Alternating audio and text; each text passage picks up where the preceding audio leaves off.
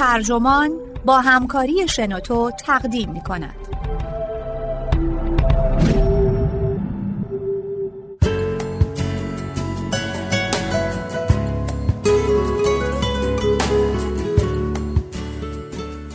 در عصر اینستاگرام رمانتیک بودن نابودتان می کند.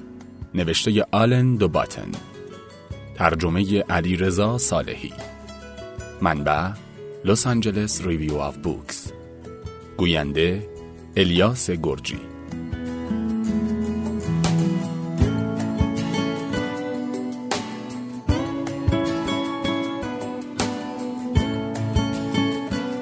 خیلی‌هامون می‌دونیم زندگی آدم ها به شادی و طراوت صفحه اینستاگرامشون نیست. با این حال مگه میشه جلوی آرزوها رو گرفت؟ مگه بهتر نیست که به جای صبح تا شب کار کردن به دور دنیا سفر کنیم و خوش بگذرونیم؟ شاید مسئله همینه اینکه لذت ها رو کجا باید پیدا کرد؟ در همراهی با چه کسانی؟ در تقلید از کدوم نوع سبک زندگی؟ آلن دوباتن میگه شاید این لذت هایی که دنبالشون میگردیم تو همین تجربه های معمولی پنهان شده باشن. ما در معرض بمباران مداوم پیشنهادهایی هستیم درباره کارهایی که خوب انجام بدیم. مثلا بریم جت اسکی در کلرادو تحصیل کنیم، سفر کنیم به جزایر مالدیو یا به تماشای اهرام سلاسه بریم. دائما خبر کارهای جذابی که دوستانمون انجام دادن یا قرار انجام بدن به گوشمون می‌رسه. کافه خیلی خوبی بود که دست جمعی رفتیم. یا مثلا فلانی قراره در بهمان کلیسای کوچیک شهر با من ازدواج کنه و بعدش میریم ماه اصل. خورشید داشت بر فراز بندر سیدنی می درخشید. بی نهایت چیز در کارن تا وسوسه بشیم جای دیگه ای زندگی کنیم. رفتن به رستوران باصفایی توی بروکلین، خوندن رومانی جنایی که ماجراش تو شهر تریسته اتفاق میافته، ایستادن در برابر تابلوی خروج فرودگاه با فهرستی در دست که تا مسکو، بانکوک یا آدیس آبابا فقط به اندازه یک نشست و برخاست هواپیما فاصله وجود داره. دنیای مدرن کاری می‌کنه که همیشه حواسمون به این باشه که چقدر فرصت از دست میدیم و این فرهنگیه که در اون از حجم دردناک و انبوهی از ترس فقدان تقریبا گریزی نداریم. واقعیت بیرحم این فقدان رو می‌تونیم به دو شیوه بنیادی ببینیم. یکی روی کرده رمانتیک و دیگری روی کرده کلاسیک. برای خلق و خوی رمانتیک فقدان رنج انبوهی میاره در نقطه دیگه از زمین افراد شریف با شکوه و پرجاذبه دارن دقیقا زندگی رو تجربه می‌کنن که میبایست از آن شما می بود. شما هم به همون اندازه سعادتمند بودید اگه می‌تونستید جای اونها باشید. مثلا تو مهمونی با دیگران خوش بگذرونید. تو اداره واشنگتن اسکوئر کار کنید یا در کلبه‌ای در یوتلند تعطیلات رو سپری کنید. گاهی اوقات این خیالات کاری با شما می‌کنن که می‌خواید بلند بلند گریه کنید. آدم های رومانتیک فکر می‌کنن مرکز معینی وجود داره که در اون اتفاقات هیجان انگیزی در حال رخ دادنه. زمانی این مرکز نیویورک بود. چند سال بعد به برلین رفت. بعد هم نوبت لندن شد. در حال حاضر هم شاید سان فرانسیسکو باشه و شاید پنج سال آینده به اوکلند یا ریو دو ژانیرو بره. در نگاه رومانتیک ها انسانیت به دو بخش تقسیم شده. گروه بزرگی از میانمایه ها و قبیله کوچیکی از خواص مثل هنرمندان و سرمایه گذاران یعنی کسایی که یا پیشگام دنیای مد هستند یا افرادی که با تکنولوژی کارهای خلاقانه ای انجام میدن.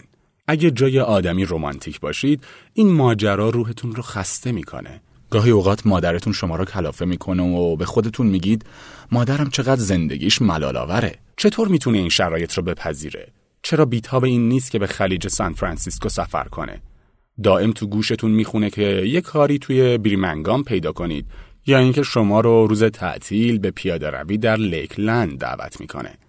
گاهی هم حرمتش رو نگه نمیدارید. از افراد مشخصی دوری می‌کنید همونطور که از تا اون فراری هستید. مثلا رفیق مدرسه تنبلتون که دائم با اضافه وزنش کلنجار میره هم خونتون که مهندس مخابراته و می‌خواد از سیاست های منطقه‌ای سر در بیاره.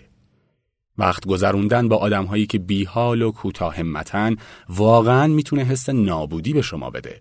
آدم هایی که ذهنیتی کلاسیک دارن از آن می‌کنن که اگرچه در دنیا اتفاقات حقیقتا شگفت آوری رخ میده ولی شک دارن که نشونه های آشکار زرق و برق دنیا راهنمای خوبی برای پیدا کردن اون اتفاقات شگفتانگیز باشه. بهترین رمان دنیا در نظر اونها اون رمانی نیست که جایزه ها رو ببره و فهرست پرفروش های کتاب رو در نورده. ممکنه زن بیماری که تو شهرک بیروح لاتویان لیپایا زندگی می‌کنه داره اون رو در همین لحظه می‌نویسه. افراد کلاسیک عمیقا از این امر آگاهن که چیزهای خوب با برخی افراد به شدت عادی همزیستی دارن. همه چیز در هم و بر همه. علاقه کسالتبار به ژاکت ممکنه با داشتن بصیرتی فوقالعاده جور در بیاد. صلاحیت های دانشگاهی هیچ اشاره‌ای به هوش حقیقی افراد ندارند. افراد مشهور ممکنه ملالاور باشند و در عوض های ناشناخته می‌تونن جالب توجه باشند. ممکنه تو یک مهمانی رسمی در بهترین کافه دنیا بهترین نوشیدنی رو بنوشید اما احساس ناراحتی و پریشانی کنید. ممکنه بتونید درباره عمیقترین مسائل زندگی با خالتون حرف بزنید و خالتون کسی باشه که دوست داره اسنوکر ببینه و رنگ کردن موهاش رو هم کنار گذاشته باشه. خلق و خوی کلاسیک هم از فقدان میترسه اما فهرست نسبتا متفاوتی داره از چیزهایی که نگران لذتشون رو از دست بده. اینکه بتونه خانواده کسی رو خوب بشناسه، یاد بگیره چطور از پس تنهایی بر بیاد، قدرت تسلی بخش درختان و ابرها رو ستایش کنه، معنای واقعی موسیقی مورد علاقش رو کشف کنه، یا با یک بچه هفت ساله صحبت کنه و خیلی چیزای دیگه. به نظر این افراد خردمند ممکنه کسی چیزهای واقعا مهمی رو از دست بده اگه دائم با شوق اشتیاق تو جاهای دیگه به دنبال هیجان بگرده. جاهای دیگه ای مثل کافه پرزرق و برقی که آسانسور شیشه ایش همیشه پر از آدم های کل گنده شهر.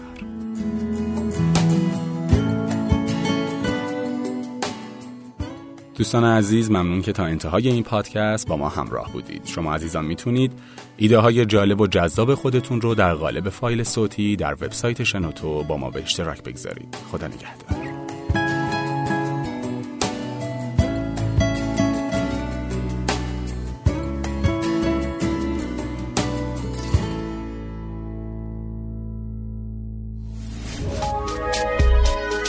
شنوتو سرویس اشتراک گذاری فایل های صوتی www.shenoto.com